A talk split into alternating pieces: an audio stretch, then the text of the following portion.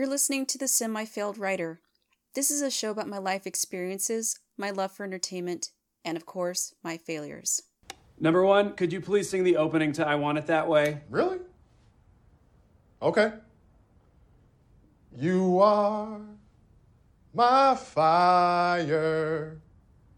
Number two, keep it going. The one desire. Number three. Believe when I say. Number four. I want it that way. Tell me why. Ain't nothing but a heartache. Tell me why. Ain't nothing but a mistake. Now number five. I never wanna hear you say. I want it that way. Oh, chills. Literal chills. It was number five. Number five killed my brother. Oh my god, I forgot about that part. Hello, and welcome to episode 21 of The Semi Failed Writer. Today, I'm supposed to share with you a personal story, but this one's going to be just a little bit different. I wouldn't call this a throwaway, there will be a few stories sprinkled in here and there. However, the last story that I spoke to you about, about taps, it was pretty emotionally draining. You wouldn't have noticed it on the recording, but it was really difficult putting the whole thing together. A lot of tears were shed as I was recalling all of these memories, and I was just getting angry as I was writing all of them down. I don't want to do that again for a little while, so we're going to get something a little bit more lighthearted today. We're going to talk about karaoke. Hopefully, you still remember what karaoke is. Maybe we'll do it again someday. I have a weird history with karaoke. I want to love it more than I actually do. On one hand, I've been surprised more than once when an unsuspecting patron goes on stage and commands the room. I went to a birthday party at Brass Monkey here in LA, and this random guy performed Purple Rain in front of a packed crowd. He looked like the typical LA type. He was white, if that matters, uh, skinny jeans, white t shirt, a little bit of unkept hair. But he captured the essence of Prince. He wowed everybody, and it was pretty amazing to, to watch it happen. I went on a cruise last year, and there was this guy named Wes. I saw him throughout the boat. He was, you know, not easy to miss. He was a pretty big guy. I hate to say it. Uh, he had a sun hat and glasses that he wore all the time. He had to walk around with a cane. And they had karaoke almost every night on the ship. And on the very first night, the DJ calls up Wes to go on stage, and he performs a song that I'd never heard of. It's called Fooled Around and Fell in Love by Elvin Bishop. And holy crap, he was a showstopper. And like every day after that, when there was karaoke, he was there and he would perform something, but nothing came close to that first day when he was singing Elvin Bishop. And there were random people that ran into him throughout the week and they were complimenting him for his singing. He became that guy. Now, on the other hand, I still haven't figured out how to be comfortable with my own performances. There's the back and forth of whether or not I should even try it. I, I don't think I'm a great singer, but I feel like I should overcome my fears and just go out there and have fun. But then I have to pick a song. I could look through a Bible and narrow down my search. I would need something that's a sweet balance between being recognizable, falling within my vocal range, and also having this element of surprise, something people wouldn't suspect to hear on a stage like this. Then I give my selection to the DJ, maybe give them a tip to get moved up on the queue and wait patiently for my turn. Then I get up on stage. I give it my all, embrace the moment, and no one pays attention. The other people in the bar are too busy talking to their friends or looking at their phones. I'm like, hey man, I'm baring my soul right now. The least you could do is acknowledge me. But at the end of the day, who cares, right?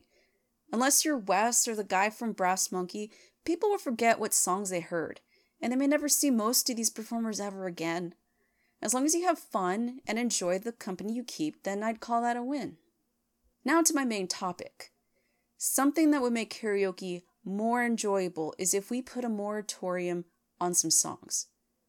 I have a list here of the 10 worst karaoke songs that I never want to hear again. There are many reasons why a song should be on this list. It doesn't fit the mood, the song itself is problematic, or it's just overplayed. And I'm going to warn you right now some of my picks are also considered to be the best karaoke songs in some circles. I know you won't agree with me, but that's okay. Come at me. Tell me I'm wrong. Okay, let's get the show on the road. Number 10, Let It Go. You all know this song from the insanely popular animated film Frozen, as performed by Idina Menzel. And let's give credit where credit is due. Let It Go was not created by Menzel. The music and lyrics were composed by Kristen Anderson Lopez and Robert Lopez, a music writing power couple. I don't have to tell you how popular the song is, but I will tell you why I put this on the list. I feel like every decade or every generation, there are those songs that become classics that will be performed at every karaoke night for years on end. So for this decade, I believe Let It Go, Shallow from A Star is Born, and All of Me by John Legend are those songs. I've already heard these songs performed by amateurs multiple times, and it's annoying. I wanted to have one of these three on the list, but I had a tough time deciding which one. I ended up picking Let It Go, and here's why. I read that the Lopezes created the song specifically with Idina Menzel's voice in mind, in the key of G, a key that was best suited for her vocal range. And when she first recorded it, Idina suggested that the entire song be raised half a step higher, to the key of A flat major. This might not make any difference to you, but but what I'm trying to tell you is that not only did it make this song sound more like a younger, more innocent person was singing it, but it ended up being more difficult for Idina Menzel to sing. If she, a Broadway star, an award winning singer, has trouble singing Let It Go, then it's got to be nearly impossible for you plain Janes to crush it on stage. I've heard people perform Shallow and All of Me. That cruise I was just telling you about, I heard all of those songs every freaking night on that cruise. Some of them I think I heard twice in one night. The DJ was not doing his job. But anyway, my point is that people do those songs justice. They do great. Let It Go, not so much. Now, I know having a good voice is not a requirement to participate in karaoke, but please know your limits. Number 9, Before He Cheats by Carrie Underwood. Again, credit where it's due. This song was written by Chris Tompkins and Josh Kear and I just realized that two men wrote a song about female empowerment. Odd. Anyway, I said that Let It Go, Shallow, and All of Me are the karaoke classics of this decade. Before He Cheats is the song of the aughts. It's a pretty straightforward song. A woman suspects her man of fooling around, so she takes revenge by destroying his car, causing thousands of dollars in property damage. First of all, she has no proof he's cheating. If you listen to the lyrics, it's all speculation. So she's punishing him for something he might do. Second of all, I've heard of better revenge stories, both in film and in music. If you have proof of his cheating, you could do like Blu Cantrell and drain his bank account as she sings in Hit 'em Up style. You could burn all of your husband's possessions like in Waiting to Exhale. But I digress. I've heard many a woman go up on stage and sing before he cheats, and I get the impression that they chose this song, not because it's just a catchy song. This was the basic bitch anthem. They took the song personally. They can relate to a woman being wronged by a man, getting pushed to the side for a woman who's dumber but better looking than them. But if every scorned woman, which is almost all women in general, wanted to perform a song that spoke to their souls, they would all sing before he cheats, and that's what happened. This is another song that has been overplayed. Maybe save the kiss off songs when you're in the car with your besties and away from the bar. Number 8 Bohemian Rhapsody by Queen. I think this is where we start to diverge. I don't know a single person that doesn't love Queen, much less Bohemian Rhapsody. I love Bohemian Rhapsody. It's an epic rock song. But ever since it was featured in Wayne's World, the rest of us feel like we have license to sing it and headbang to it in public. And you know how the story goes. As soon as you sing, Is this the real life? No, wait. As soon as the video monitor says Bohemian Rhapsody, everything shuts down. Patrons, bartenders, bouncers, everybody stops what they're doing and joins in on the song. Hell, you can leave the stage right then and there and everyone else will take over. I put Bohemian Rhapsody on this list for two reasons. One, I've heard it way too many times. We've worn this song out like a 15 year old bath towel. And two, this song doesn't showcase your talent because everyone is singing over you. Yes, you get credit for bringing the entire room together, but you're kind of copping out. Part of the karaoke experience is showing your individuality, laying yourself bare as everyone else watches on. But they're not watching you when they're too busy trying to hit the high and low notes on Galileo Galileo Figaro. Queen does belong in the karaoke world, and I think there are some other quality songs that should be sung. What about Killer Queen? Under Pressure, Fat Bottom Girls? I'll even take We Are the Champions. If I ever cross someone that sings the crap out of somebody to love, I will go nuts. That is a magical moment waiting to happen. Number seven, I Want It That Way by the Backstreet Boys. I really wanted to add a pop song to the list, but I couldn't immediately think of a good choice. But then, two memories came to mind. First, there was a Geico commercial that came out over a year ago. I know, they put up a lot of commercials, it's hard to keep up. But in this one, you have several men working in a remote research station in the Arctic, and one of them had decided to bring a karaoke machine. He sings I Want It That Way, and everybody is so bothered by it. The commercial suggests that the guy not only sings karaoke all the time, but that he might be singing the same song over and over. At one point, one of his coworkers tries to leave the facility to die. The Backstreet Boys have driven him mad. My second memory. When I was in grad school, I was working at a coffee shop, and one of my coworkers invited me to her house to sing karaoke with her friends. She had one of those portable karaoke machines set up in her living room, and we'd take turns picking songs to sing in front of each other. But I felt bad for my coworker's mother, who was also living there, and she was having to listen to Amateur Hour. We had karaoke Sunday for just a few weeks, and on one of those Sundays, we thought it would be a good idea to sing I Want It That Way. There were like three or four of us, and we're singing together, being loud, having a lot of fun. We're not even done with the song. There's like one more chorus, and my coworker's mom shuts off the machine. She couldn't take it anymore. I'm pretty sure one of us at one point sang, I believe in a thing called love by the darkness, and nothing happened. But Backstreet Boys? That's where you draw the line?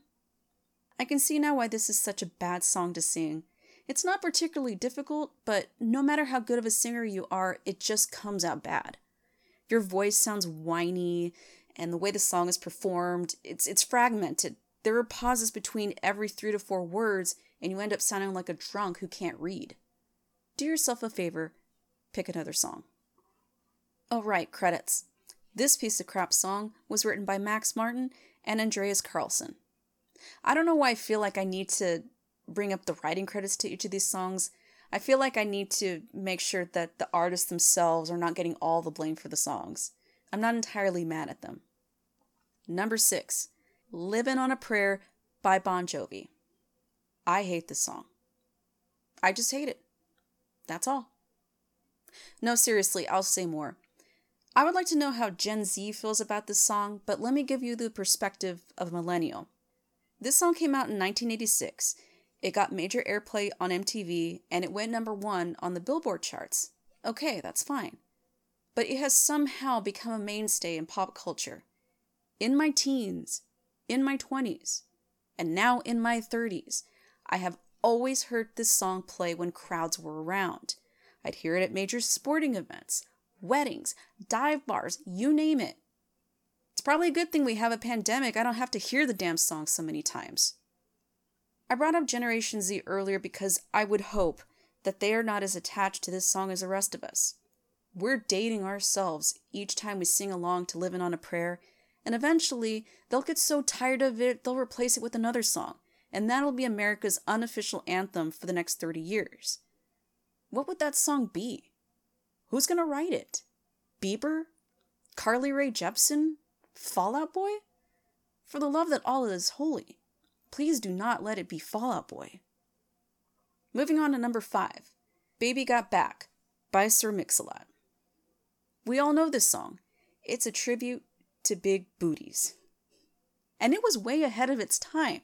It's a song about body positivity and challenging society's idea of beauty. And it took about 20 years before women really started to embrace their rear ends. We've now got twerking classes and Instagram models that are known only for that area. I'm not mad at Sir Mix-a-Lot.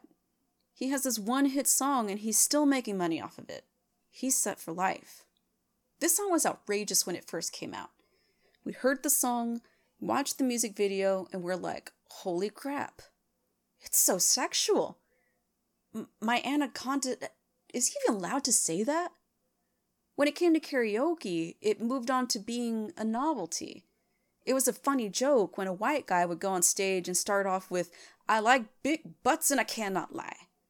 And it was always a white guy singing it. But now, I think we've all been desensitized. Since Baby Got Back, we've been introduced to many more songs with filthy lyrics. Some of the biggest pop stars have a song or two with dirty lyrics Fifth Harmony, Bruno Mars, Demi Lovato, Beyonce, Queen Bey. She's got a song called Blow. And she makes mention of Skittles, but let me tell you, she is not talking about literal Skittles. Trust me, Bey's no angel. Anyway, it's about time we put Baby Got Back to pasture. Singing it now just makes you look corny. If you want to be scandalous, or if you want to show off your rap game, pick something else. Number 4. Black by Pearl Jam. According to Spotify, Black is one of the top 5 most listened to songs from the band. In my personal opinion, Black is not in my top 5 Pearl Jam songs. But I guess I can see why it is so popular. It's emotional. It's raw. It's about breaking up. Picking any Pearl Jam song is a pretty safe choice. I think we can all do a good Eddie Vedder impression. However, I never understood why, out of all of the Pearl Jam songs out there, people would pick this song to sing. This is the Debbie Downer of karaoke songs. The people that were up on stage before you were singing upbeat songs, could be a disco song, could be Broadway. The audience is dancing, singing along, hooting and hollering. And then you get on stage with this BS? The guitar quietly comes in, the tempo slows way down, and then you start singing about missing someone you still love. Grown men have admitted to crying when hearing this song. Makes you think this is appropriate for a Saturday night party? Are you trying to get cock block at the bar? Well, mission accomplished. Also, this song clocks in at 5 minutes and 43 seconds, but it feels like it's way longer than that. It just drones on and on. I guess if the song came on, that would be good time for a break. Go to the restroom, go outside for some fresh air, check some messages. I think if you want to sing something in the same vein as Black, you're better off with a song like Under the Bridge. I feel like the energy picks up more when it needs to, and more people will be inclined to sing along with you. And in case you were wondering, my top five Pearl Jam songs Even Flow, Jeremy, Animal, Rearview Mirror, Do the Evolution. Number three, Sweet Caroline by Neil Diamond. Number two and three on this list are awfully close. You could switch them around and it would be fine. Like Living on a Prayer, I just want to say that I hate this song and move on. It's hard to put into words how terrible this song has become, but I'm going to try. First, it's tradition for the Boston Red Sox to play Sweet Caroline at home games. Screw Boston. I know why they played the song the first time at Fenway, but to play it every single time we hit the eighth inning? It doesn't make sense. Neil Diamond is from Brooklyn, Caroline never played baseball, and screw Boston. Second, I don't know who started this, but people have been adding their own lyrics to the chorus. They add the ba ba ba for the brass part, and then they have to yell so good three times, like an echo. And crowds are especially obnoxious when they sing this song. It starts off all innocent. They're bobbing their heads side to side, singing about spring turning into summer and hands touching hands. Oh. And then the chorus kicks in, ba ba ba. And that's followed by, so good, so good, so good. Those aren't even in the original lyrics. I find that borderline disrespectful to the song. You can't love Sweet Caroline if you have to add words to make it better. I don't know how Neil Diamond feels about it, but if he doesn't like it, he'll never admit it, as long as he keeps getting them checks. With respect to karaoke, it's old, it's overplayed, and it's kind of creepy. Neil Diamond started his own rumor, and he said that he originally wrote this song for Caroline Kennedy when she was 11 years old. Yeah, a love song dedicated to a minor. Just a few years ago, he admitted that he made it all up and said it was actually about his wife Marcia, and he had to pick a different name for the title so that it had the right amount of syllables. Why would you create a rumor so disturbing in the first place? Unless it were true. Number two, Summer Nights, written by Jim Jacobs and Warren Casey. And of course, the song was made famous by Olivia Newton John and John Travolta when they performed it for the film adaptation of the musical Grease. So, I'll admit this first I'm not a fan of musicals, so my bias was definitely at play when I created this list. But let me continue. If you are a little nervous about singing a song by yourself, then there's no problem bringing on someone to help you out. Duets are fine in karaoke. They can be entertaining when you have this musical back and forth. You can feed off of each other's energy. But the go to duet, guaranteed to get everyone to sing along, is Summer Nights. We feed into this nostalgia and think so fondly of this song and all the songs from Grease. We have no problem singing all the lyrics from beginning to end. But we don't take the time to realize how problematic this song is. You have two people who are thinking fondly of their summer romance, but when they're talking about it with their friends, they have two very different stories. Danny is singing about saving her life, bowling, and getting frisky in the sand. Sandy's singing about drinking lemonade and holding hands. And the girlfriends want more information, but the, all they want to know is if he has money. The guys want to know if she ever said no. The truth is somewhere in the middle, but this song, and the entire musical, is not indicative of a good love story. There should be more honesty in storytelling, and people should find value in other people besides sex and money. Also, remember, this story takes place in the 1950s, and that means women were very disrespected by men. I kind of hate the cancel culture we live in right now, but I am confused as to why we haven't canceled Grease. There were better love stories and better musicals than Grease, and there are definitely better duets than Summer Nights. Can't think of one? How about I Got You, Babe? Sonny and Cher. You're welcome. And now we've reached number one. I will give you three seconds to guess what that song is. You will probably guess this right. Time's up. It's Don't Stop Believin' by Journey. This just checks every box. Everything I complained about in the previous nine songs applies to Don't Stop Believin', but I want to share a story with you. There was this bar slash diner in Pasadena that no longer exists. But on Thursday nights, they would host a karaoke contest. The top three winners would win like a gift card or something. I participated in one of those contests. I did a really crappy version of Don't Speak by No Doubt. Not my finest moment. Anyway, one of the participants was a woman who sang Don't Stop Believin'. And of course, it didn't require any effort on her part. She was drowned out by everybody else singing along with the song. And I think at one point she wasn't even singing, she was just dancing on stage. She won. She won. What the hell? Who was judging this contest? Steve Perry? I believe it was unfair that she won over everybody else. There were people who had more vocal talent and stage presence than her. She did the least amount of work to win. Performing Don't Stop Believin' is low hanging fruit. She was basically cheating. It's like if you knew ahead of time that there would be a life size zebra statue at a wedding and you wore a zebra striped dress to said wedding and won the best dress contest. Yes, that really happened. No, I didn't wear that dress. And if you were confused about what I just said in that last part, you can ask me about it later.